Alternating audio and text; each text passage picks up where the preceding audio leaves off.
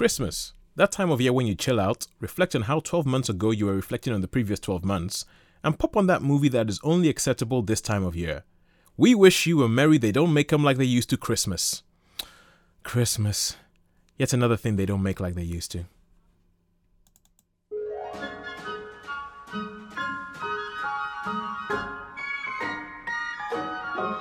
Oh, the weather outside is frightful, but the fire is so delightful.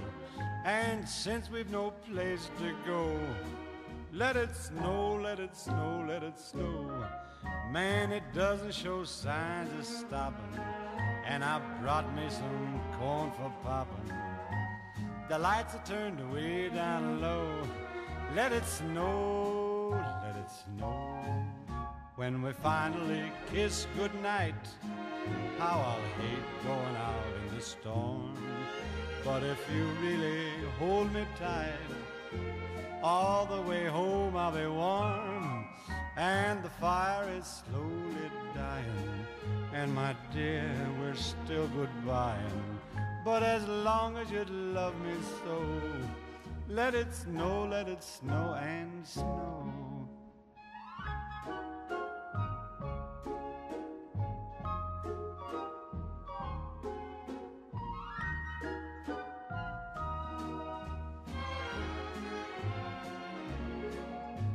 When we finally kiss goodnight, how I'll hate going out in the storm. But if you really grab me tight, all the way home I'll be warm. Oh, the fire is slowly dying, and my dear, we're still goodbying. But as long as you love me so, let it snow, let it snow, let it snow.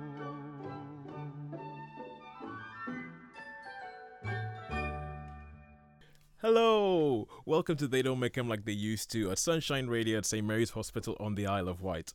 That was Dean Martin with Let It Snow, and I am Tosin, your host for the next hour and a half. We are joined by Sharon. Hello. Yes, your mic is on. Good. Hey. And a special guest for this week only, Claudia. Hello. Yes, and um, now what we often do on this show is we talk about classic movies, movies made before 1980.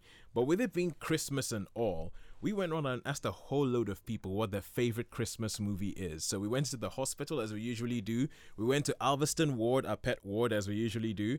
And we asked, uh, we have patients, we have nurses, we have doctors, we have Facebook friends of the show. And with that, I would like to thank Caroline, Dave, Olive, Eddie, Peter, Eddie. Oh no, I already said Eddie. Peter, John, Kevin, Monica, Mickey, and Clem for joining us on the show today. It was great talking to you and great hearing what you actually have to say. What you had to say. So thank you for joining us. We have the whole gamut here. We have everything from the unashamedly Christmassy movies to those who Ebenezer Scrooge would approve of. How are you guys doing? You guys feeling Christmassy yet? Getting there. It's still busy. I keep th- hoping that it will quieten down and you know I'll be able to enjoy the whole Christmas thing. But so far, I'm you know it's busy. and I thought being self-employed meant you had lots of time on your hands, but not this year. It doesn't. oh, well, yeah, that means that is good. That's that's a good time of self-employed when you don't have that much time. yes, when you are, yeah, kept at it. cool, cool, good stuff. How about you, Claude? How's it going? I have made no preparations for Christmas whatsoever. Oh my goodness. I know it's been terrible. I'm just, I just haven't made any time to do it, and because I've just been busy at work, I just um haven't got round to it. It but gets I will do something this weekend. That's it. As long as you've got a plan, then it's okay. I mean, uh, the one thing I found when I've been self-employed is I started Christmas preparations ridiculously early. That's probably a good idea. Yeah, because I thought I kn- well, before it was like payday, November payday. It was like okay, I'm going to blow all of November payday on Christmas, and I thought I don't have a payday a month anymore. I get paid as and when. I... so I started Christmas literally started Christmas shopping in the summer during the summer sales. I bought my first Christmas present in June. Were, were, Oh you, were you my kind of like, were you kind of like, okay, I've, I've got the money now. Yes. So I, I'll buy it now. And I saw some stuff that was like it had like seasonal offers and they were selling off all this winter stuff in June that no one wanted. So I bought some really, really nice things that were like wintry but in the summer. So I've just put them all to one side and I've just bought every time well basically like once a week or once a month I would buy a present for someone and put it aside and so I've actually done all my Christmas shopping. It was all finished a couple of weeks ago. Wow. So I'm all I've got to so do is jealous. wrap it all up. which I think, oh, Okay. it's getting there. Well, cool. Well, thank you. and um, I can't think of how to segue anyway, so I'm just gonna move. I'm just gonna go. So what we did is that usually we actually go into, as I said, a pet word Alveston, and we have quite a few different things to get through today. So I'm gonna kick off just by going on with the first person who we spoke to in there, who was Caroline, who is one of the nurses on Alveston, and uh, hear what Cal- Caroline said about her favorite Christmas movie. Okay, it's Caroline's sister, and my favourite Christo- Christmas movie is The Muppets Christmas Carol. It's the must have movie when you're putting up your Christmas tree. I like the story, uh, I like the characters, I like the music, and it's fun. All right, girl. I think we're gonna play you one song from Muppet Christmas Carol. What do you want us to play? Ooh. I don't know if there's one from Muppet Christmas Carol that you could play. So if I was to pick a Christmas tune for you to play, it would be, let me have a think.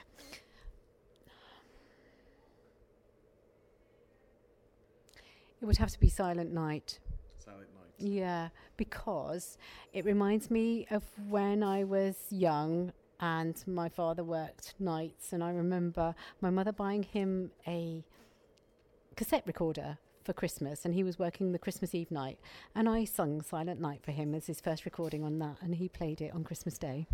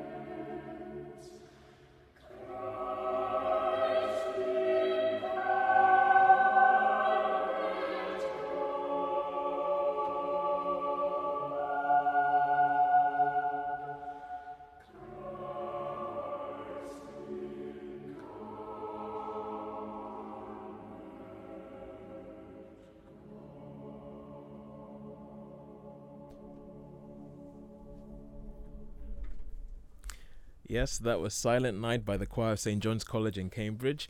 And uh Caroline, I think as great as that was, I'm pretty sure that for your dad, your version on his recorder sounded way better than anything that they could do. You should have seen Claudia. Claudia was actually almost I think I thought you were going to start crying when you just sort of like heard the story about her and her dad and stuff. Oh, I thought that that was really, really sweet. Um, I was genuinely thinking you should have played that story at the end, Tosin, because um, I don't think any of top the other ones are going to be better. Yeah. Rubbish, I should have. Never mind, never mind. Okay, cool. Um, yeah. So Muppets Christmas Carol is the film that she picked and said like her favorite Christmas movie. I've got a friend, my friend Kathy. I'll give her a name check. That's her favourite Christmas film as well. Really? She just loves it. Yeah, loves that film. That film I found genuinely scary as a child. I don't know why, but um, I just found it really scary. I think I've only watched it all the way through maybe once, and that was probably when I was about 10 or 12. Much older than. So I think I was older when I When saw I it. I think I watch it? was older. But I do remember thinking how funny it was, you know, that Kermit and Miss Piggy are obviously married and they've got some little pig babies and some little frog babies. they haven't got anything that's like a pig frog or a pog free. Uh, No, no, no. It's What's like the- the the the, ba- the babies are. The, I think the funny thing was that all the boys were frogs Yeah. and all the girls Yeah. were all the girls were pigs. yeah. So, but this is this is a film that I keep, I keep finding out.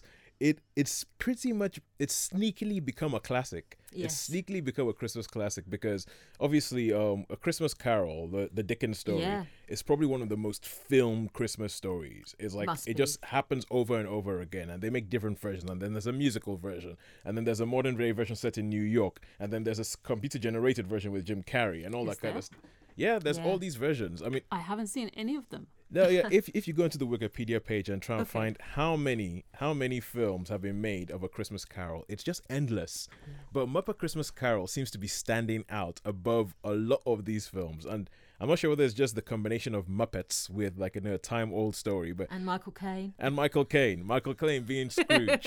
I mean, I remember him in that, yeah. I mean, I I, I, because I know personally, if you put the Muppets in anything, I am there. Yeah, they're they're good. They're just good. And the Muppets doing Christmas Carol, just there's something about that that just seems right.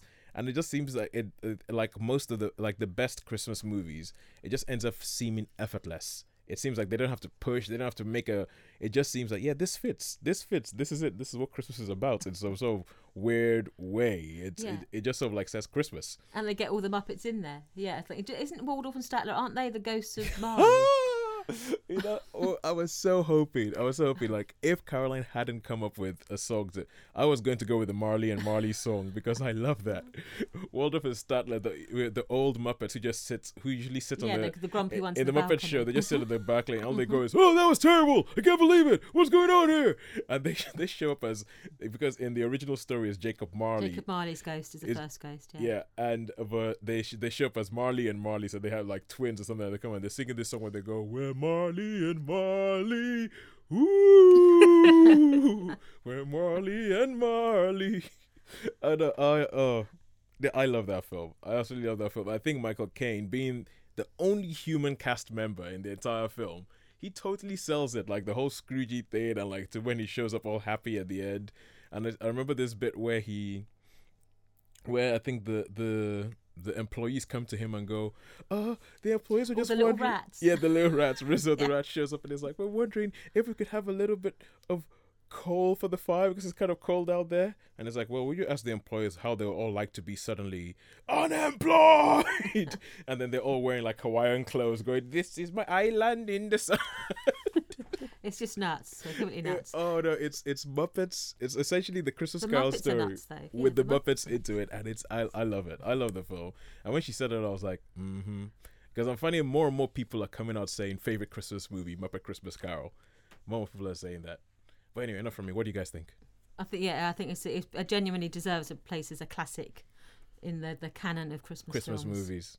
Claude? I think I'm going to use this show to make a list of Christmas films I have to rewatch this Christmas because I'm finding that I vaguely remember Christmas Carol and I remember Michael Caine in it and obviously all of the Muppets, but all of this kind of little details that you're talking about are just things that I don't quite remember. So I think I'm going to watch it again. Oh no, I, I would totally, They're totally there. recommend it. Totally recommend it. Yeah, I think, oh, and I think it's just so. I know it's Muppets, but I think they they cast it so well. Like who they cast as a different like. Yeah, the Cur- Muppets they use. yeah. Yeah. Kermit as Bob Cratchit or Cratchit is genius Mm-hmm. because it just so works. It just over anyway. Uh anyway, good, good stuff. We have a lot of films to get through today, but first of all, I just want to say, Caroline, thank you for getting us to a cracking start. Lovely story about you and your dad. Lovely film that you picked in, and great song as well. Great song as well. And now we have a first Facebook friend of the show who is going to show up. And the thing is, uh, we have a Facebook page, and people who uh, might not be in the hospital or linked to the hospital, although may very possibly have been born in the hospital, would uh, would get onto the under the page and they interact with the show that way. And a couple of people actually told us what their favorite films were um, through this. And here is a friend of ours called Dave, and this is what he had to say about his favorite film. Hang on a second. It's a Wonderful Life. Why It's a Wonderful Life? Um, James Stewart's really good in it, and uh, it's really um, it's quite miserable, but the ending's fantastic, and it's all it's worth it for the end because it's uh, just really feel good ending. And that's why I like it. Do you remember what your first um, what your first experience of watching It's a Wonderful Life was like? Uh, I probably didn't think that much of it at the time. It's just as I've got older and sort of had children and things, and then sort of, you look at it differently, and uh, you get sentimental as you get older. I think you know. That's it, really. Cool. It's a Wonderful Life. Now, this you always expect this to show up. You always expect this to show up in a list of films that people would say, "Oh, great Christmas movie, great Christmas movie." So much so that we spoke to Olive in um, Alveston Ward again, and this is what Olive had to say. Can you guess what film she chose? Well, apart from the Muppets Christmas Carol, it's got to be It's a Wonderful Life. Really heartwarming and lots of snow in it. Any other thing? Remember the first time you watched that and what it was like? Uh... Oh, I don't. I, uh, probably a long, long while ago, but I watched it again last year with my children or grown-up children, and it's their favourite film now as well. Cool. Any particular Christmas song you want us to play for you? Um, well, my favourite Christmas one is Fairy Tale in New York by the Pogues. Um, famous uh, favourite caroly one would be Oh Holy Night. I love that one. Yeah, that's the one. okay, cool. Good stuff.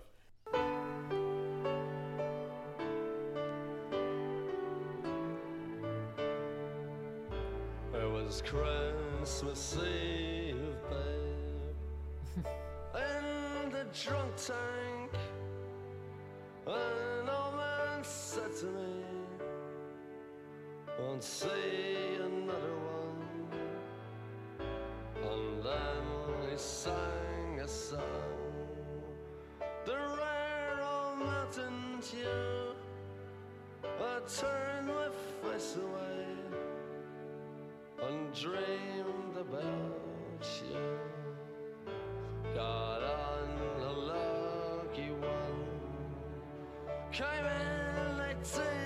one. I've got a feeling for me and you. So happy Christmas. I love you, baby. I can see a better time when all our dreams come true.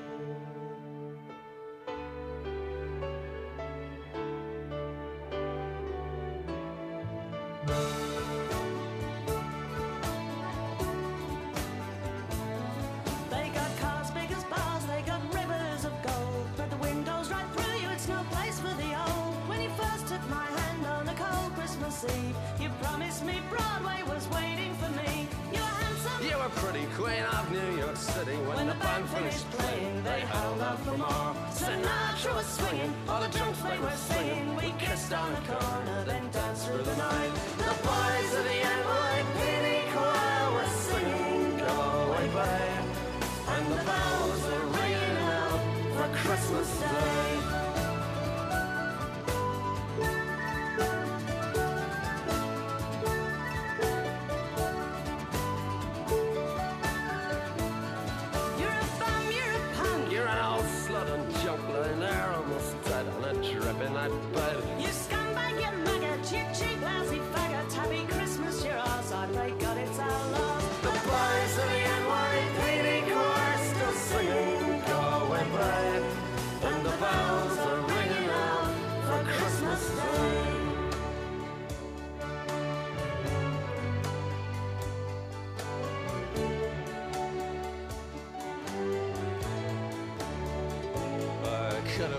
Someone. Well, so could anyone. You took my dreams from me when I first found you. I kept them with me, babe. I put them with my own. Can't make it all alone. I built my dreams around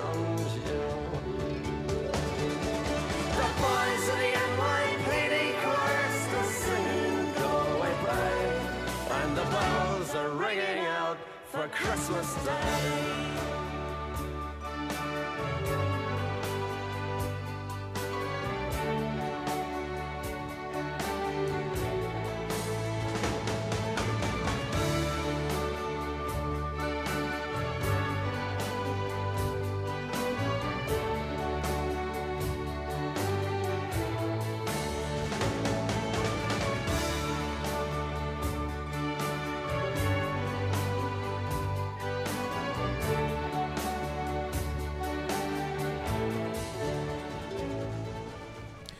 Thank you very much, Olive. That was for you. It's um, uh, Fairy Tale of New York, The Pogues, and Kirsty MacColl. But It's a Wonderful Life was chosen. And sorry we couldn't play Oh Holy Night as well. Had to make a decision and decided because um, Olive had said The Pogues first, we're going to go with The Pogues. Because I know, Claudia, once you heard Oh Holy Night, you were kind of like, yes, thumbs up, weren't you? Yeah, it's a great carol. It's really it, it it's one of my favorites. It is. It's But nice the- to sing as well. Yeah, I've seen it is. It is. You can really get into it. Well, yeah, yeah, I think so. I think that that's that's Oh Holy Night is really one of those stand on the point and close your eyes and just sort of like go into the melody of the song kind Mhm. of thing and all that. But it's a wonderful life. Sharon, you've seen it? Yeah, definitely seen it several times. Okay. I think again, as, as I think as Olive was saying, I think it grows on you the more, and I think Dave said as well. The more you see it, it grows on you. Because I think when I first saw it as a child, and I didn't like it Mm. because to me, it's get he gets it goes so dark, and when you see him, he's like utter despair, isn't it? He gets to that point where he's at his lowest possible ebb. Yeah. And I just hated to see him that upset. I just don't like seeing that level of sort of like distress in anyone. And I found it really hard to watch. Mhm. And so I never liked it. And as I've got older, I can, um, yeah, I've appreciated the sort of the different levels of in there that I did that I probably missed when it was. And again, that sort of depth of despair. And then when he's really happy, I was just you'd be slightly, slightly embarrassed by that as well. or the book is running along the street and he's like, Merry Christmas! Yeah, I just found that embarrassing. I'm too English for I'm good, I think. But I think, yeah, so I, as a child, I didn't like it, but it has grown on me as I've got older. I've become to appreciate it much more. Yeah, because that, that almost mirrors what happened to the film to begin with. Because when it was released, it wasn't a hit. It wasn't. Nobody really liked it. It got relegated to Yeah, just like cable television. yeah. It got it, it just it got relegated to like Christmas at some weird hour, like you know, some midnight hour that that would show the film, and then slowly it sort of built this following uh, over the years. Because but it's pretty much what you were saying and what like Dave and what Oliver was saying.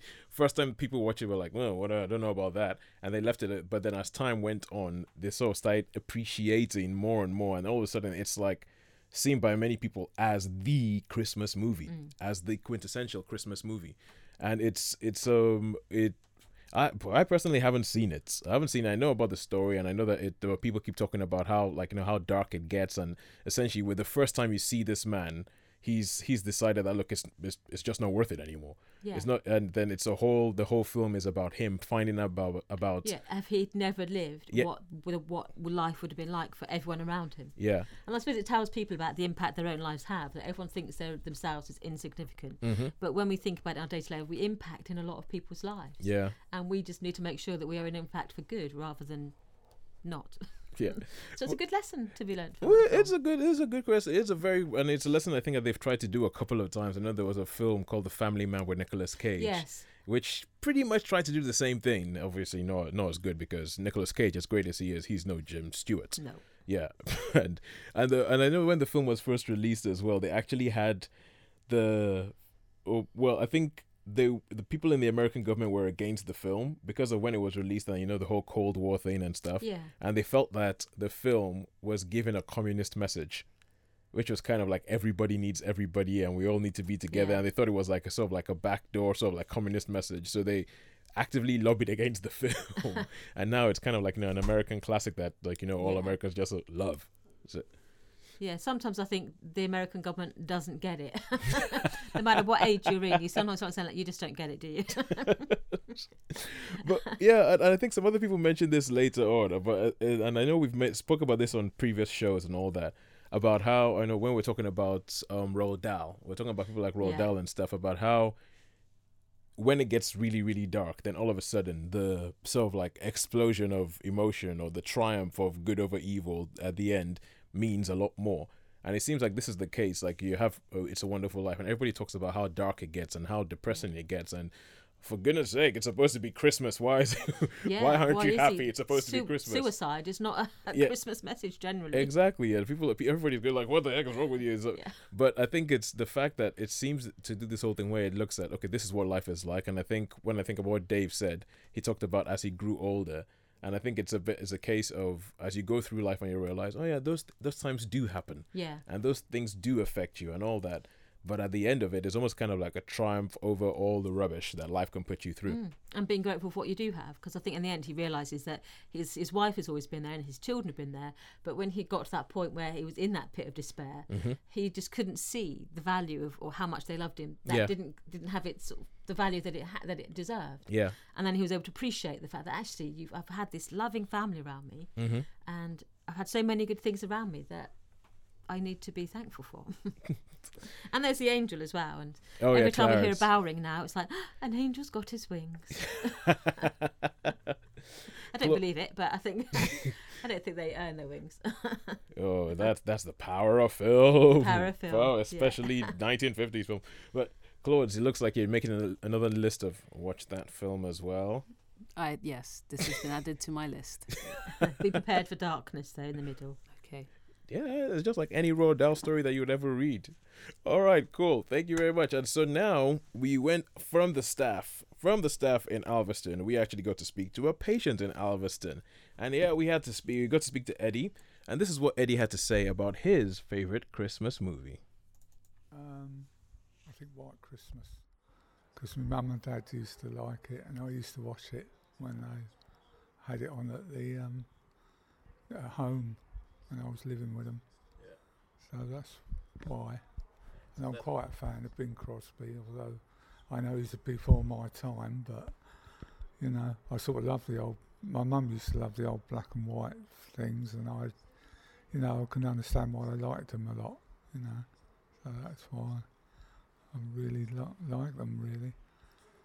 so yeah, because that's the, that's a total Bing Crosby classic, isn't it? Yeah, I mean, it's uh, sold, I don't know how many records it sold, millions, didn't it?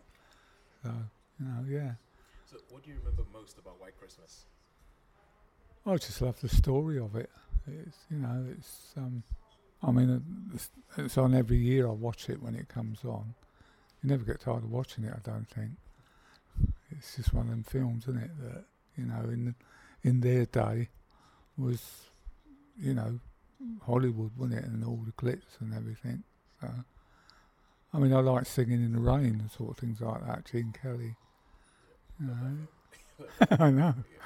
But you know, it's just I don't know. I think I would have loved to have lived in the forties and fifties, uh, forties and thirties. Although I was brought up in the fifties with Cliff and Elvis and all them, you know, that was my music. I mean, they had their music with Bing and people like that, you know, and we had our music with Elvis and Cliff, and you know, sort of growing up with them a lot. You Yeah. know, I'm still a Cliff fan even now after all these years. You know, I still think he's great. You know, and um, I mean, the first record I bought was Move It. Well, I didn't buy it. My brother bought it, and of course Cliff was all the rage when he was around. He was 17, 18 when Cliff came out, and he brought a lot of Cliff's records, and I just got listening to him and thought, well, you know, what a great you know voice he had, and I've been a fan ever since, even through the decades that he's changed. You know. So, uh, would you like for Christmas song. Would you like us to play you something from White Christmas or play you something from Cliff? No, yeah, Cliff. Mistletoe and Wine's my favourite. Yeah.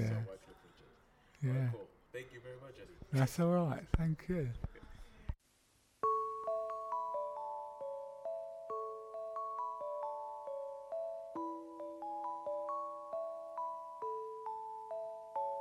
The child is a king, the caroller sings. The old is past, there's a new beginning. Dreams of Santa, dreams of snow. Fingers numb, faces aglow. It's Christmas time, mistletoe and wine. Children singing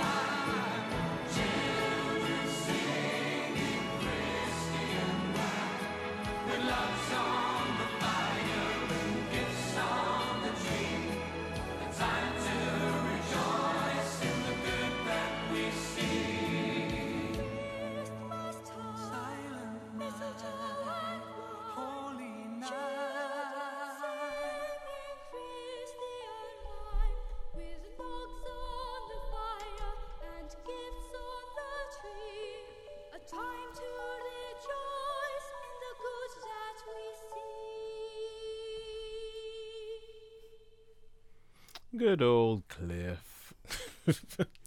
Thank you very much for that, Eddie. So, Eddie spoke about White Christmas and Mistletoe and Wine, and once more we have people swerving the song from the film and going toward just a good old Christmas classic song. So, Sharon, I happen to know, I think like this time last year, you actually chose White Christmas as one of your choices as a movie. definitely. It is my. I think it is one of my all-time favorite Christmas films. Mm-hmm. It's yeah. It, we play it every year. No, without fail. We one of us will put the DVD on, but there's um at home, and yeah, we we all love it. You know, we love it. Yeah, I like. I think for us it was Danny Kaye. We always like Danny Kaye Oh, yeah? at home. My mum liked Bing because she liked the old crooners, but we always thought that Danny Kaye was really funny. So the fact that he was in it was really good, and yeah, it's just it's just funny. It's joyful. It's uh, yeah, it's just all the good things. Yeah, so so Eddie liked. Eddie said a little bit about he said a little bit about the, you know he said like the story of it and everything like that. Yeah. So quick synopsis. What's this? Because White Christmas. I mean, people have heard the song. Yes. It's I'm dreaming of a white Christmas. Claudia, you must have heard that song. I've heard the song, yeah. Yeah. Not watched the film, but Yeah. I've heard the song. Yeah, but I think there's not that many people who've actually watched the film or know what it's about. I know, They just, and when I they talk just know about that it's it, big. they're like, They only know the song, yeah.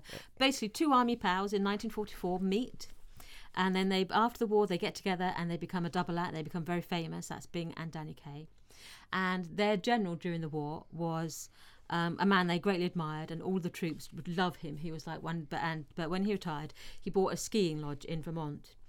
And when they're on one of their concert tours, they they get contacted by the people who run this inn, saying, "Look, would you come up and see the old general?" And they go up there and they find that it's having a really slow year and that he's in danger of losing his inn. So Danny Kaye and Bing Crosby decide to put on a Christmas show to help the inn and to help their old general. And so they put on the show with all their, their full team of you know their Broadway stars that come in and do the song and dances. And when they're on their tour and on their journey, they meet two sisters who are also like a sisters double act, and sort of romantic shenanigans entwined between the two sisters and the two guys. And they they are part of the show as well. And then on Christmas Eve, they're doing this big show, and they put a call out to say, every, anyone who served in the division with the general in 1944, we're having this great big reunion on Christmas Eve in Vermont at the inn, and we want you all to come. And then all these old army guys turn out, and they have this huge party. And just as the, the, the show starts in the inn, it starts snowing, and so they pull back the the, the doors because they were going to have it in the barn. They'd converted the barn into a theatre, as only they do in Hollywood movies. And they pull back the barn doors, and then they can see it snowing, and all the children are dancing, and all the, the old soldiers there in their old uniforms. And then Bing comes out, and Danny Kaye comes out, and Rosemary Clooney comes out, and the other one, who we can never remember her name, she comes out, and then they all sing White Christmas together. Yeah. So it's always about this film about you know it's about friendship, about loyalty, about generosity, and it's just it's a good film for Christmas. I think. Oh, look, really cool. Yeah, uh, I think it's just one of those things that Bing Crosby in a Santa suit. Yes, So, like, and they try to look cool, but it's completely not. There's nothing cool about any of their outfits. I think the ladies look really nice. They have these floor length, the red velvet dresses with the white trim, and they have the big fur muffs, and they look lovely. Yeah. But when you see Danny Kaye and Bing Bing Crosby. Crosby come out and these huge collars, and they've got these red velvet suits that bounce around the middle and boots on, you think you look nothing but naff. Well, I'm sorry. well, I guess But it's such it's fun. especially with Bing Crosby, if there was anybody you were going to choose to play Father Christmas, it would not be would Bing not be Crosby. him, yeah. He was just he was like stick thin all the way through his life. I don't Yeah. think he, I don't think he ever put on any weight. No, no. But he was never athletically slim. He was always yeah, yeah. just, you know, 40 slim. Yeah, sort of like Which like a different physique altogether. Yeah. And so it always, me, it always amused me as well that he was like the romantic lead in the film when I didn't think there's anything romantic, romantic about Bing Crosby at all. The fact that he was the romantic lead, I was like, really? You've got all these dancers and you choose Bing Crosby? I, can't, I don't understand it. but there is some, there's some great scenes. There's some there's some so, proper song and dances in there. There's yeah, there's a yeah, there's it's everything you want from a film is in there. There's yeah, there's Danny Kaye dancing and singing. There's some comedy numbers. There's yeah, it is great. It is great. Cool, cool, One of my all-time Christmas favorites. cool. Claudia added to the list. Yes, this has again been added to my list. Okay. All right, cool. So then we- we finished up in Alveston. And after we finished up in Alveston, because I'm actually quite happy to say that it was quite slow in there and there were quite a few empty beds, which I always think, I mean, I always like it whenever you go to the hospital and there's not that many people in Yeah, there it's because it's a good sign that people are hope, well, hopefully it's a sign. I mean, Claudia, you could probably tell us more of the truth. But I choose to believe that it means that people are doing well and there's not people coming into the hospital with one thing or another. Yeah, so, they can be going home. yeah, yeah. And so we need to look. Stop! Stop looking at me like. I'm not, I'm not looking you at you in any particular way, Tosin. Or Just so you know, to, like, Claudia, Claudia works in the somewhere that they hospital. believe It's- there. all right. Oh, maybe they were all out on like you know a cigarette break or something. so we went into Luckham Ward, which is right beside Alveston Ward, and spoke to Peter. And Peter said something that is going to give that that is going to give the both of you a lot to talk about. Okay. yeah, and this is what Peter had to say. My name is Peter Godber. And my favourite Christmas movie is um, is it Miracle on th- is it Miracle on Thirty Fourth Street? Miracle on Thirty Fourth Street. Um, yeah, the, the original one where you had um, Nat- Natalie Wood, I think plays plays a little girl. I think, 19, I think it, was, it was 1947. Yeah. Yeah, uh, that that is my favourite Christmas movie. What do you love so much about that? Um, it's just just that the the, the, the whole it just gives, gives the whole magic of of Christmas, especially at the end where where the, the little girl it, they um s- say, well, I think you know that when they see the house at the very end, and that sort of it just sort of highlights the sort of magic of of, of, of Christmas to me. Cool. Thank you so much. That's all right. And uh, would you? Is there a song from the film or just a Christmas song that you would like us to play for you today? Oh, song from the film or Christmas song. Oh, I like the um is it Greg Lake? They, they thought it'd be peace at Christmas. Uh, they do do do peace at Christmas. They thought there'll be peace on earth. Do you know who sang it? It's Greg Lake. Greg Lake. Yeah. Called Greg Lake Christmas. We will find. Yeah, about 19, about 1973.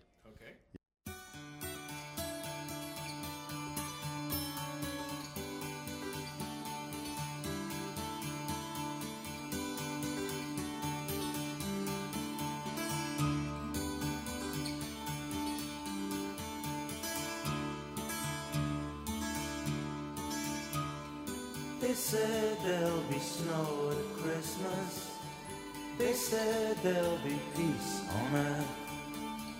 But instead it just kept on raining. A veil of tears for the virgin birth. I remember one Christmas morning, a winter's light and a distant choir. And the peal of a bell and that Christmas tree smell. And eyes full of tinsel and fire.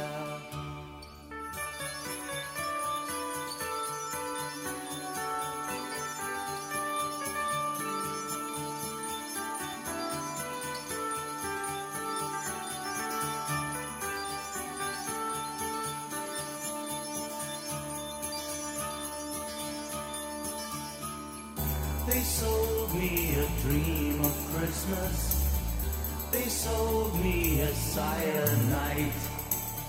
They told me a fairy story till I believed in the Israelite.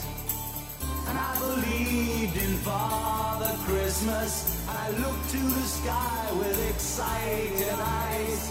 Then I woke with a yawn in the first light of dawn. Saw him through his disguise.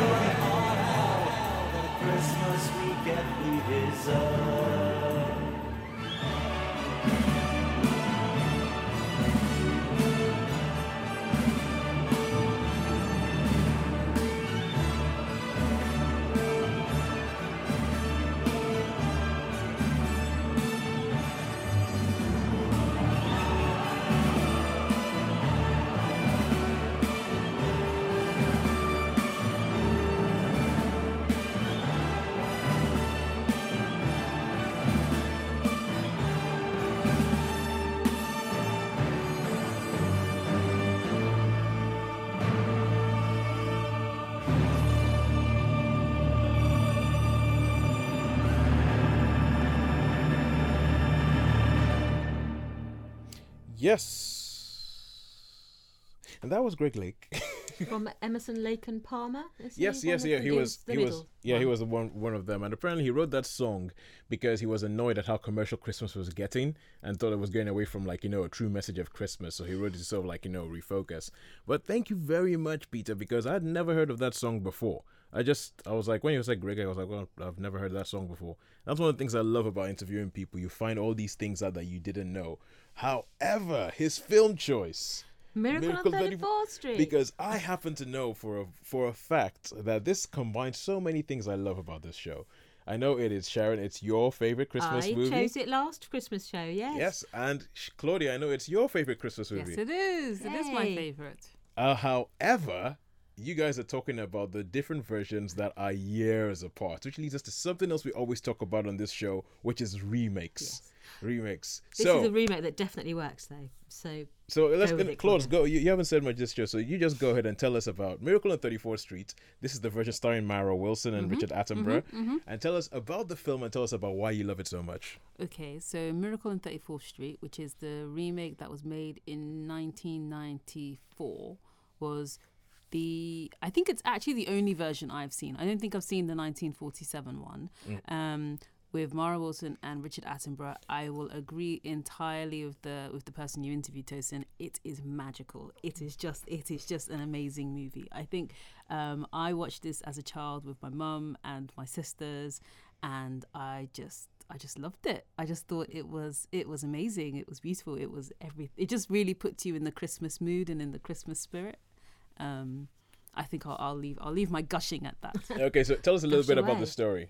The story. Okay, so the story is about um, um, a guy called. Uh, it's, it's set in New York City, um, in between Thanksgiving and Christmas, and um, a guy called Chris Kringle watches a basically the Macy's. I think it's Macy's. Macy's um, Christmas parade with a, a Santa Claus that's essentially drunk and misbehaving very badly, and then this guy gets fired, and this other person called Chris Kringle, Chris Kringle acts as as um, uh, becomes hired as a new kind of Macy's Father Christmas for the Christmas period. And he does an absolutely amazing job through slightly unconventional ways, kind of redirecting customers to go to other shops. But then there are things about him that just makes that just makes you think that he's quite exceptional. Like he would he would um, speak to children in other languages, and he would magically find them Christmas presents that they've you know been dreaming of forever and ever.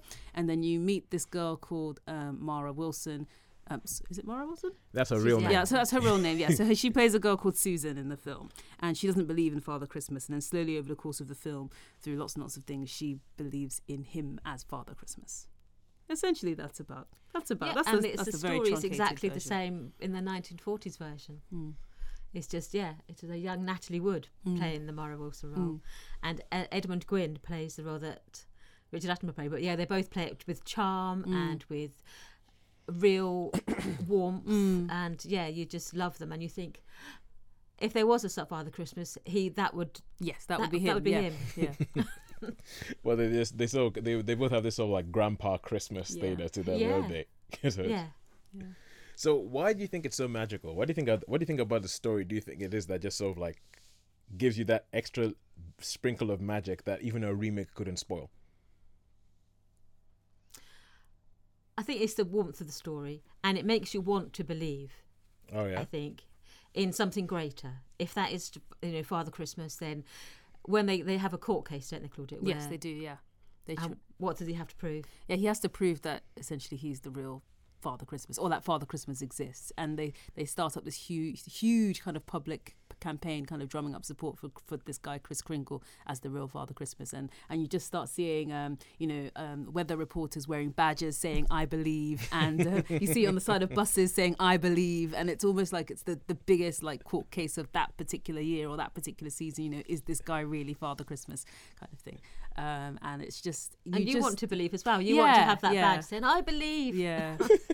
yeah, you really get this sense that the whole the whole city of New York are really rallying around this Yeah, guy who's waiting. fighting all of the odds, and you know, yeah, Because in the 40s version, it has like on the radio, they have these rel- the radio reporters, you know, commentating on the the, the the On- trial. on the trial that is going and, on, you- yeah. and they were like waiting with bated breath around the radios, listening to say, "What's the verdict going to be? Is he Mm. Father Christmas? Is he not Father Christmas?"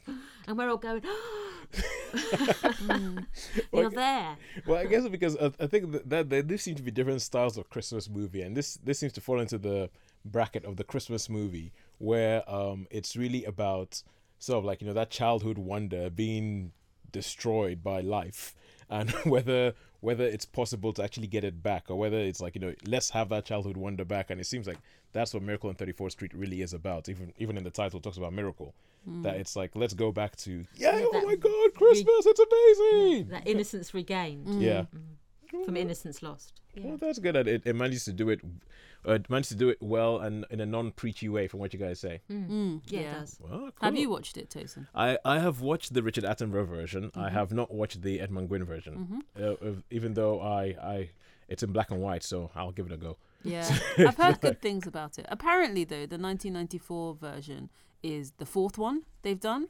There are two more. Oh right, I only apparently know those out two. there. Yeah, in we've got them both Yeah. on DVD at home. Actually, we've Okay. got the 40s one and the 90s one. We've got them both on DVD. So what? The 40s one was a remake. No, no, no, no. I think the 40s one was the first one, and Oh, they've okay, done cool. two more Two in in the middle. between. Um, Oh, in between the that one and the 1990s. Oh, those would be- wow. those those will probably be American TV movies. Possibly. Possibly, yeah. Yeah, that's they're- what Or there, there might have been a stage show. of Ameri- one of them. I don't know. American TV Christmas movies are terrible. There's t- there's a whole channel of them. Have you seen? I Christmas know, I know. 24? Christmas 20 Really? That, Yeah. Oh, oh, my goodness. that and it channel's starts in. November. There's that many films. They start in November. Do and they run- repeat the films ever? Yes, all about three times a day. Oh my goodness. It's and then you've got plus twenty. You've got Christmas 24 plus. What? So they're an hour later, just in case. No, they have different films, so they're running side by Different side. films? So you've got. and it's all American made for TV Christmas movies. they're all yes. and have I mentioned? Have I mentioned? They're terrible. They are Yes, terrible. you mentioned them. They What are films are on there? What films They're are on? mainly like Christmas romance type films.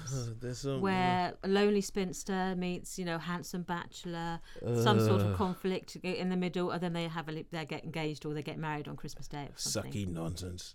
Right. Or if there's any any slight conflict, it's all resolved by Christmas. It just yeah, it doesn't it doesn't get the it doesn't oh man. There's no darkness in it. The conflict might be, you know, oh, I've got to to get this contract ready, or you know, they're like a writer. Right. I've got to get my book submitted by Christmas. Oh, That's okay. the conflict. Fine. And then it's like, "Oh, I've got inspiration. I've met this new man. I've got inspiration. My book is finished. and so- scene. so so so is Love Actually then a better version of those kind of Christmas oh, movies? hu- it's in no comparison. You may take one of the strands from Love Actually, dilute it a little bit, yeah. and then that's what you've and then got. make it rubbish. okay, Yeah. and stretch it out for an hour and a half. Make it an hour and a half, yeah. Yeah. And then Hallmark make lots of them. They make about 30 Christmas films a year. Yeah, Hallmark. How are they making money from this? Because American people because people watch commercial these things and you just sell advertising. That's how they do it. Because sometimes Actually, I've read co- the come to think about it- and thought, oh, I think I might watch that film. And you watch it and you think, oh, why did I waste an hour and a half? I watch Candy Crush. I play Candy Crush Saga when I'm watching them because you know that's, that, that's how gripping they are. like, uh, uh, okay, have they got to the resolution point yet? And there it is. I'm back to Candy, Candy Crush. Crush, back to Candy Crush. oh my word. Okay, okay, okay. That that actually leads us very well onto the next section of this show, and this is the section of the show I'm going to call the bar humbug section of the show. the people who Ebenezer Scrooge, at least at the beginning of a Christmas Carol, would be very happy to agree with and call friends. And so these are two. Uh, next up, we're going to hear from two people who um who are Facebook friends of the show. And these, first of all, John and then Kevin, and these are their choices for their favorite ever Christmas movie. Uh, Black Christmas. Uh, I thought it was very well made. Um, it actually made me jump in places. It was one of the pre-Halloween slashers. Um, John Saxon's in it. Um, Margaret Kidder's in it. A lot of you know spot the faces. Um, pretty women. It's actually quite funny in places, but it's mainly set out to scare. And yeah, it's just really well made film.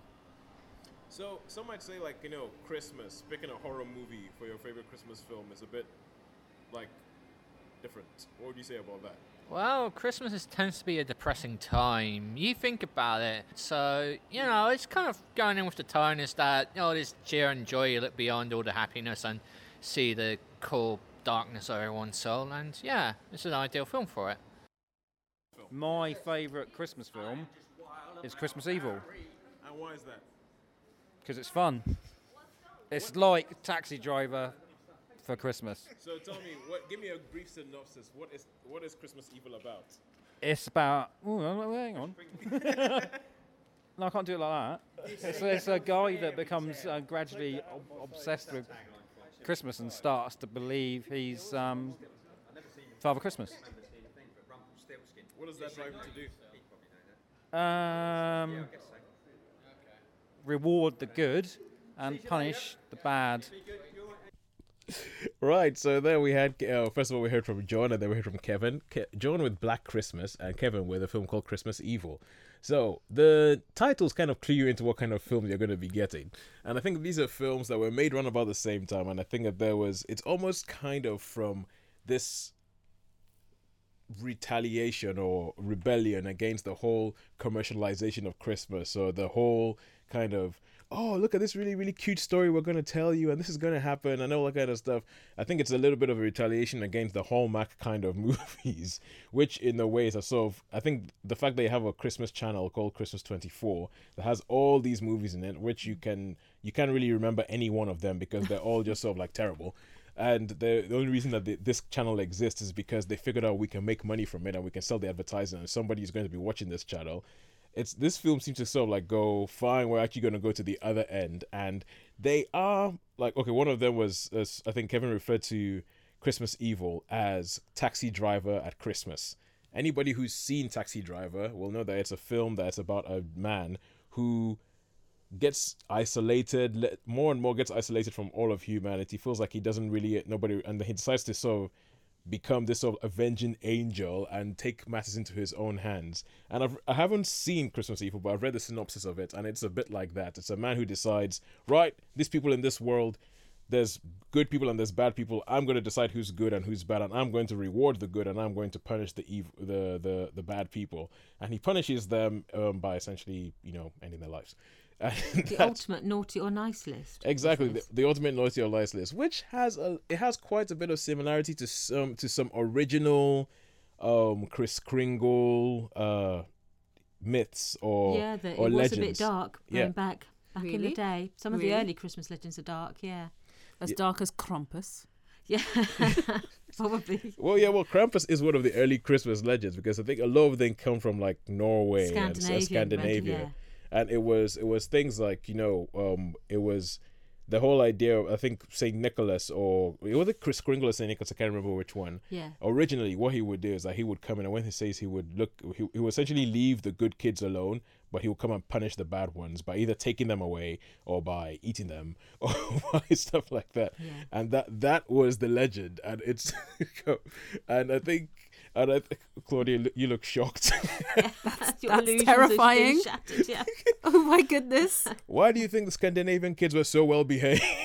Clearly, they did not want to be eaten by Krampus. They didn't want to be eaten by Krampus. They didn't want Chris Kringle to come get them or anything like yeah, that. because a lot of I know I think early the English Father Christmas who wore green and had holly in his Mhm. hair was like a green man type figure as well. He was like the spirit of the land and Yeah. he could like yeah do horrible things to you as well if you didn't think you were What? deserving. Yeah, uh, What? It wasn't always about bringing gifts. It was about yeah bringing Punishment, punishment and well. pain. It oh was, my it was about me. bringing punishment and pain, and it was a bit more. It was a bit more rooted in how hard bit more life is. paganism as well. The whole, you know, the, root- the source, some of the sources of these legends are, are based in paganism mm-hmm. rather So- than so- early so- Christianity. Yeah, so essentially, when Christianity came along, and more or less, oh well, some would say hijacked that holiday, or some would say, depending on what you want. Essentially, these were already happening, and so when Christianity came along, they kind of like, Turned them upside down a bit. well, yeah, they niceified them, niceified them. They like They made them baptized them, pleasant. and made them into something different. They made them pleasant They and were- palatable. They were like, they were like, oh, Krampus, yeah, yeah. How about I have a jolly red hat and like get rosy cheeks and get a little bit fat, and then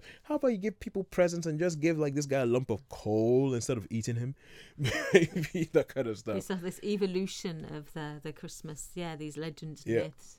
And, and I think sometimes films like Black Christmas, Black Christmas, which is essentially kind of like a slasher film set around Christmas, a guy who dresses around, um, dresses up as Santa Claus and stalks a sorority house in in it's 1970s America somewhere, And so I think films like that, they're kind of like almost sort of saying we shall reclaim the original thing of what Christmas yeah, is about. tap into some of that darkness. Yeah, the and fact so- that Christmas is always midwinter, it's at the shortest days, Mhm. and it's the darkest nights. Yeah. it's when people would would tell ghost stories and would tell would scare people into being good, because it's easier to believe horrible dark things are lurking out there when it's dark for Yeah. longer than it's light. Yeah, and it's a bit like a bit like what John was saying. I mean, when he was saying about like you know Christmas is not entirely a happy time for everybody and all that kind Mm, of stuff. mm. That yeah, and I think these films do go in there. And hey, hey, wait, we're living in a world where everybody's accepted, so it's okay for that to be your favorite your favorite Christmas movie. Just It's- don't expect us to watch them. That's not going on my list. no, watch Christmas 24 instead. no, Christmas 24 is not going on my list. No. I think I would actually watch one of these films and watch Christmas 24. Really? There- I think there's something there's something more sincere in these films than there is, Yeah, than the- there is in Christmas than 24 saccharine. Films. Yeah. Than that whole horrible nonsense. Ugh, good. I believe that if you watched Christmas 24 for too long, you'd get diabetes. it's just uh, it's so horrible. this is too sweet for words. I, I think about the only reason to watch that is to see people who acted in these films before they when they needed the money, Yeah. essentially. It's really weird when you see someone famous turn up. Dean Cain's in a lot of them. They post Superman. You know, he hasn't. yeah, he hasn't really done much after after he No. was Superman on TV. And you see him as his romantic lead in a lot of these Christmas films. You think, oh, Mm. Dean, Dean, you were Superman. You're like, dude, man, what did you do to all that money? what did you do with all that money? All right, cool. And um, so now, thank you very much, uh, Kevin, and thank you, John. And now we're going to go back into the hospital, into Luckham Ward again. And I'm going to bump into a doctor called Clem who told us oh, this is still this is on the it's on the more diluted sort of grinchy scroogey end of the scale um uh but this is what she had to say Uh, hi, my name's Clemency Booth. I'm one of the doctors that works here in St Mary's. My favourite Christmas movie is Bad Santa. why bad santa it's just, uh, it's just undescribable. It's just hilarious, um, and it kind of makes Christmas kind of funny in a dark way. I love a, I love a black comedy. all right cool and okay so favorite uh, christmas song that we can play for you today Um, what's my Christmas song? Probably Last Christmas by Wham. all right cool no bro that's the first one from the 80s we've had cool we get you last christmas by wham then. Thank you very much.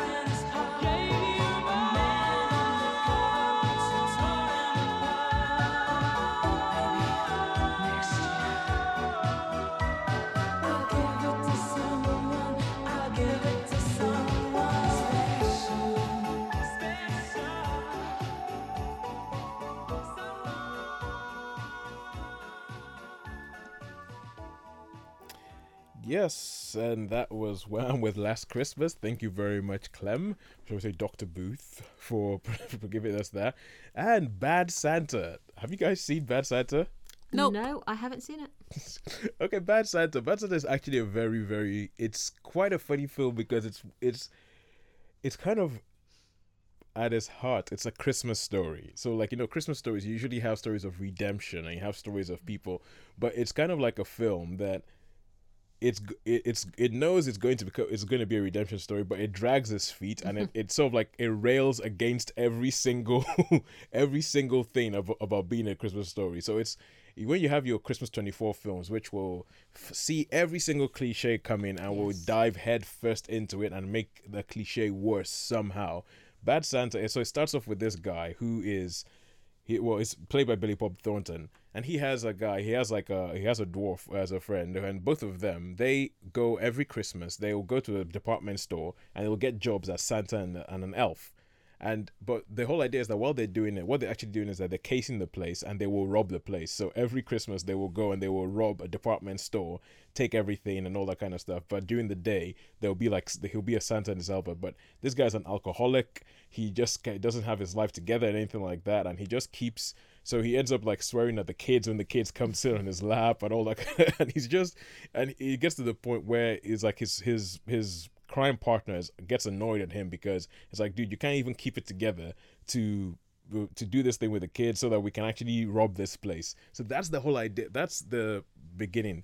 Then there's a boy who sort of like lives with his grandmother and his father, his, his mother isn't around, his dad's in jail, all that kind of stuff. But this guy, this this boy meets this Santa and starts believing that this guy really is the Santa. So it's almost kind of like the opposite of Miracle of 34th Street in some ways. And no matter how bad this Santa guy is to the kid, the kid will not stop believing that he is Santa. So uh, he does all these things and it goes to all this sort of stuff and the film is quite gross, it's quite crude and it go it, it's it seems like it's it's trying it, it seems like the film tries to just sort of like go against everything a Christmas movie should be. It's not sweet, it's foul mouthed, it has it's R rated, it's all that kind of stuff. But through this whole thing, it's it's about this man who, even at the end of the film, doesn't really get to the point. He doesn't go, "Oh my God, I've changed now and I'm wonderful," and oh, anything like. But he so begrudgingly changes a little bit through the film to do something that's quite Christmassy towards the end, even though it ends up with him getting shot by the police. but but th- th- that's the kind of film it is. So towards the end of the film, he gets shot by the police, but he gets shot by the police while trying to do something good for a change, because the police are onto his his. So I think Bad Santa is actually a very good film. I mean, it's it's a very good film. It's it's it's Christmas at at the heart of it. It's got like oh, but they are buried. The themes, the Christmas themes in it, are buried between a whole bunch of profanity and obscenity and just kind of stuff that you would not expect in a Christmas movie. So I think that's why it's become a bit of like a, a cult classic because it's it's Christmas but not as we know it. I think it's probably the best way of putting that. But- Okay, I think that one will go on my list. Yeah, I'll, I'll say yeah, I'll say you should, you should go because it's one of these things where it's it starts off a bit like you know what the guys were saying beforehand about what Christmas is like, and it's all that horrible, and this guy just sees it as an opportunity to rob all these places and all that kind of. But it it's it's almost kind of like a more realistic Christmas story, as in would somebody totally change and become oh my god I've changed now and everything like that? Probably not, but maybe he could go from there to there. Right. but it's so yeah. I think um uh, the uh, Bad Santa. I, uh, I've I've watched it once. I I quite uh f- well I was kind of like what the heck's going on, but I quite liked it. It was one of those films that after a couple of days you're like, actually yeah that was quite good. that was quite good. While you're watching it, you're probably thinking, what the heck is this? All right, cool. We are going towards the end of the show now, and now we have two more people from Luckham. Two more people from Luckham, and um, first up, let's hear what Monica had to say about what her favorite Christmas movie is. My name's Monica Butler on Luckham Ward, and my favourite uh, Christmas movie is Home Alone 1. Oh, is it okay to say what you what you like about Home Alone? 1. What do I like about it? Um, it's just very funny, it makes me laugh. That is it. Cool, good stuff. Cringing. How about, okay, Christmas song that you like us to play. Christmas song. Um, And so this is Christmas. no, Mariah Carey. Oh.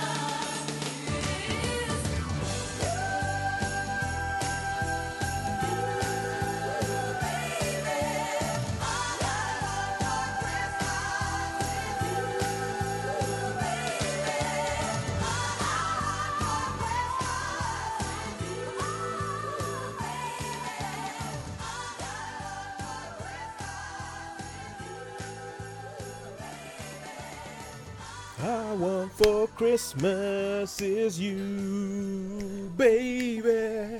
Oh, oh, this thing's on. Oh, Christmas is you. All right, cool. Yeah, okay.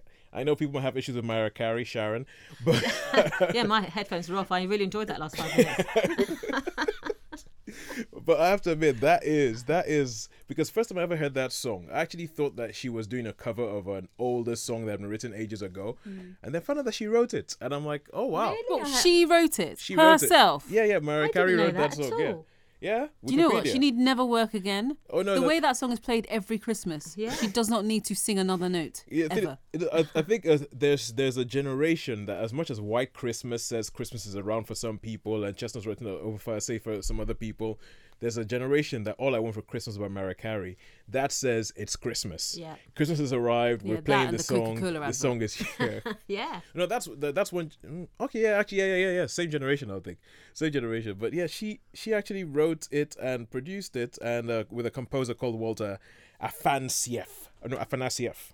Afanasieff. Yeah, but, but yeah, I'm I'm quite impressed. It's probably that. Yeah, her grandchildren will be living off that song. Yeah. Mm, definitely. because that, She's that's sorted. But the film choice, the film choice was Home Alone. Home Alone. Home Alone, yes. But before, uh, okay, now, okay, before we even talk about this, we spoke to somebody else in Luckham, somebody else in Luckham, who also said this, and this is what he had to say. Uh, Mickey, um, Home Alone. Home Alone. Yes. Okay, the first one. Yes, first one. Okay, why Home Alone?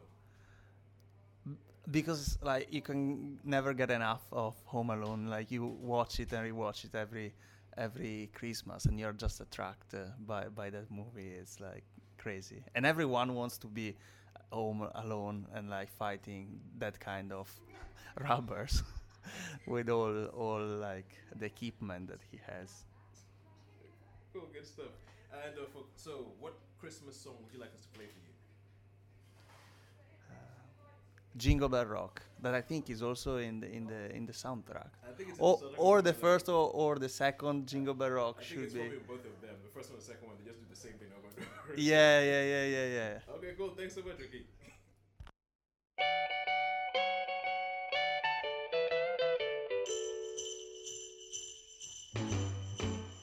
Jingle bell, jingle bell, jingle bell rock. Jingle bells bushels of fun. Now the jingle hop has begun. Jingle bell, jingle bell, jingle bell rock. Jingle bells chime and jingle bell time. Dancing and prancing in Jingle Bell Square in the frosty air.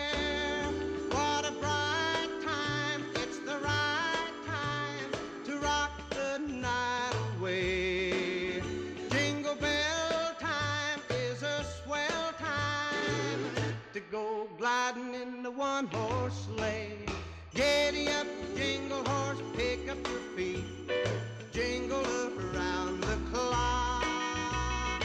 Mix and a mingle in the jingling feet. That's the jingle bell rock.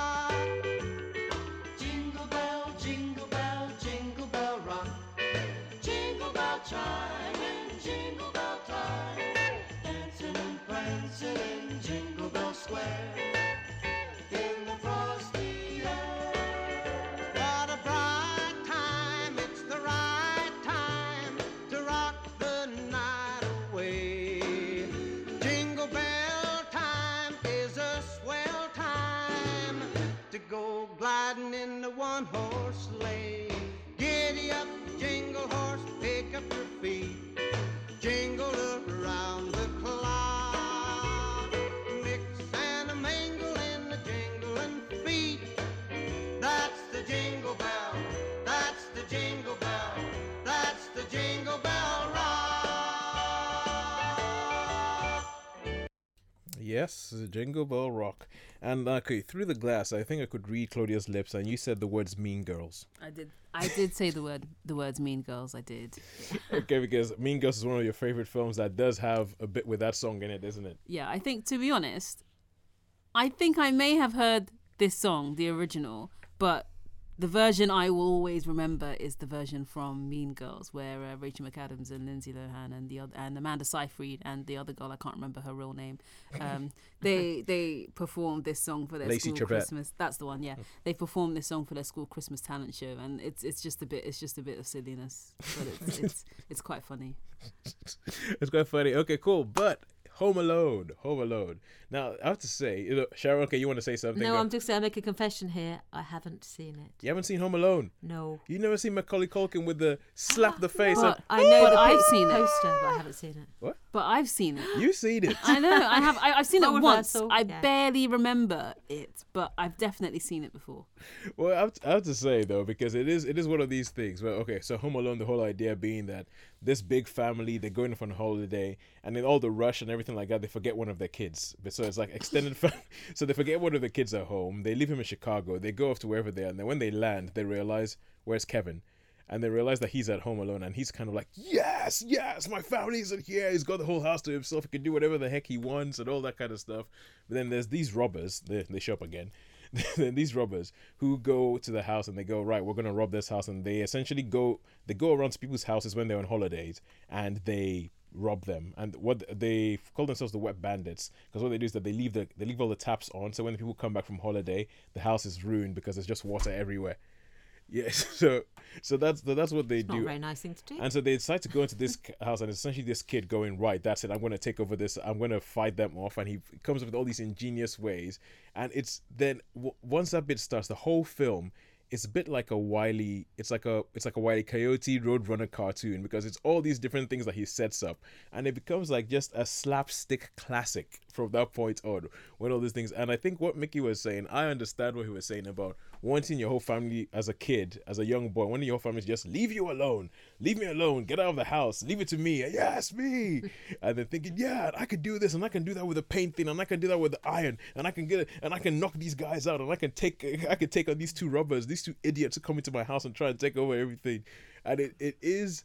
I think for a young boy, Home Alone is is like a lot is a massive amount of wish fulfillment. I, I really think that for a young boy, Home Alone is just such a huge, huge, massive just jolt of wish fulfillment because like, oh man, I wish I could do that. I wish I could come up with that stuff. I could come up with these sort of crazily Rube Goldberg machines that just sort of destroy these guys and and save the day and everything like that. And it's such a good. Uh, I think it's such a good film that even Macaulay Culkin, at the height of his kid can't actiness, didn't ruin it. it's so yeah. I'll, yeah, I think it's probably going to be on ITV at some point over this Christmas because they always show Home mm. Alone. I would, I would recommend watching it. I would, I really recommend watching it. Is that film like 25 years old now? It's been around a while, hasn't it? It's possibly old. How old am I? It's probably yeah, it's probably around about then. It's probably about twenty five years old. I seem to think it was 90s, wasn't it? It was early nineties. 90s. It was early nineties. Yeah. I think I was an adult when it came out, so I probably thought "Ugh, myth is not for me. But maybe yeah, I might have to. No, yeah. I, I would I would say try it because Check it's, it it's got like Joe Pesci, Joe Pesci and um, Daniel Stern who played the two robbers, and they they are so game in this film because there's like you see Joe Pesci, you see him in things like Goodfellas and all that kind of stuff. They see him in Lethal Weapon where he's a bit more comical, or anything like that. They see him in this where he's he's this bumbling guy who's pratfalling all over the place and getting smacked in the face with a hot iron and getting like the letter M burnt into his hand because they put like a heating thing.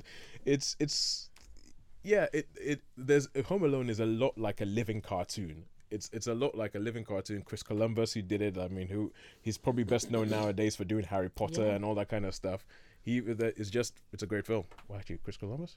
It was Chris Columbus. I think John Hughes wrote it, but Chris Columbus directed it. Yeah, I Mm. think that was it. So it's um it's uh it's quite it, it's good. It's it's a classic. Uh, uh, it's a classic, and it's one of those films that it's one of those Christmas films that I would watch even though it wasn't Christmas. Wow, so that's good. That's a Yeah. recommendation then. Yeah, yeah, and the the only thing that I think that nowadays I might have issues with is Macaulay Culkin because I mean we loved him when we were kids because we wanted to like you know have all the opportunities he had, but as we grew older we're kind of like, ooh, boy can't act. Go, goodness, it's like the first Harry Potter movie all over again. I remember watching Uncle Buck. Was he in that when he was? He was in- yeah. I remember that because I used to like John. Is it, who was it? Who was in John that? Candy. John Candy. It was John Yeah, Candy. yeah. I thought that was funny. Okay, so we have about five minutes before we sort of sign off on this Christmas thing. Before we t- wish everybody a Merry Christmas. You guys were saying a little while ago about some films that you're like, oh my god, that hasn't shown up. So films that you think you think, oh, should have been on this list but didn't show up today. Um, the Santa Claus, Tim Allen, and some other people that I can't remember. Oh yeah, somebody actually said the Santa Claus. They just refused to go onto the go into to say it while the recorder was on. Oh, But they said the Santa Claus. That is funny. I think that his transformation, you know, where he's on that, he's trying to lose. He can't understand why he's gaining weight. Yeah, and yeah. The beard, and he's Yeah. just like, what? The, what's going on? Yeah. And the fact that he's like walking around his office and that he's like he's turning into Father Christmas. Yeah, yeah. And no one they were like going, what's going on with him? Yeah, I have to admit. it's I, just the comedy of it, isn't it? The sheer physical comedy of Yeah, it. is just the mad. first one, not any of the sequels. I don't know if I've seen all of the sequels. I don't think I've seen any. I, I think I've seen. I might have seen the second one, but I can't remember it, which tells you everything. These ones are like the badass elves or dwarves or whatever they are. I know the third one has Martin Short coming as Jack Frost and doing something about taking over as Santa Claus and all that kind of stuff, but nah, or whatever. But I think the first one is all about a guy who manages, who realizes that Santa isn't one person, but it's passed from person to person. And because he inadvertently kills Santa when Santa's on his roof, He has to become. he becomes Santa. Yeah. Act- Actually, uh, yeah, the Santa Claus, I quite like that one. Uh, any other film? I thought of Elf Elf. because okay. I just think it's the funniest, silliest, ridiculous just film of you know, Christmas films for the last sort of ten years. It That- just makes me laugh every time I watch it. I do. like I think it's just joyful and funny and silly and daft. Oh, I haven't seen that one. It's fun. The whole premise of it is that he's a human baby and that was left At the North at the North Pole. Or he end up at the North Pole, and so he instead of growing up to be like three foot tall, he grows up to be like six foot four. But he thinks he's an elf. He's, he thinks he's an elf, and he dresses and he lives and he does everything else with all the other elves. But he's like this six foot four man wearing yellow tights and a green tunic, and then he goes to New York to find his real father, and he's still dressed in the same clothes. And you see him like skipping along the street dressed as this elf and he's like he can't believe there's like free candy on the streets and it's like people's chewing gum and bubble gum that they've just stuck on the side Oh of my the goodness. and he's he's eating all this stuff uh, it's just some of it's really like revolting and like he, he goes to dinner with his real dad and he has like spaghetti and he puts syrup on everything it's like you can't have a meal without you know because all the elves in, in lap in the north pole they live on like sugar and Sugar. candy Mm. canes and stuff it's just really funny Yeah, that's recently been turned into a Broadway musical. But anyway, I would just like to say thank you, Sharon, and thank you, Claudia, for joining us. Thank you, Caroline, Dave, Olive, Eddie, Peter, John, Kevin, Clem, Monica, and Mickey for joining us on the show today. Until the next time, have a great Christmas. Have a Merry Christmas. Listen to your doctors if you're in the hospital. Get well soon. And remember that, as always, they don't, make them like, they used to. Thank you very much.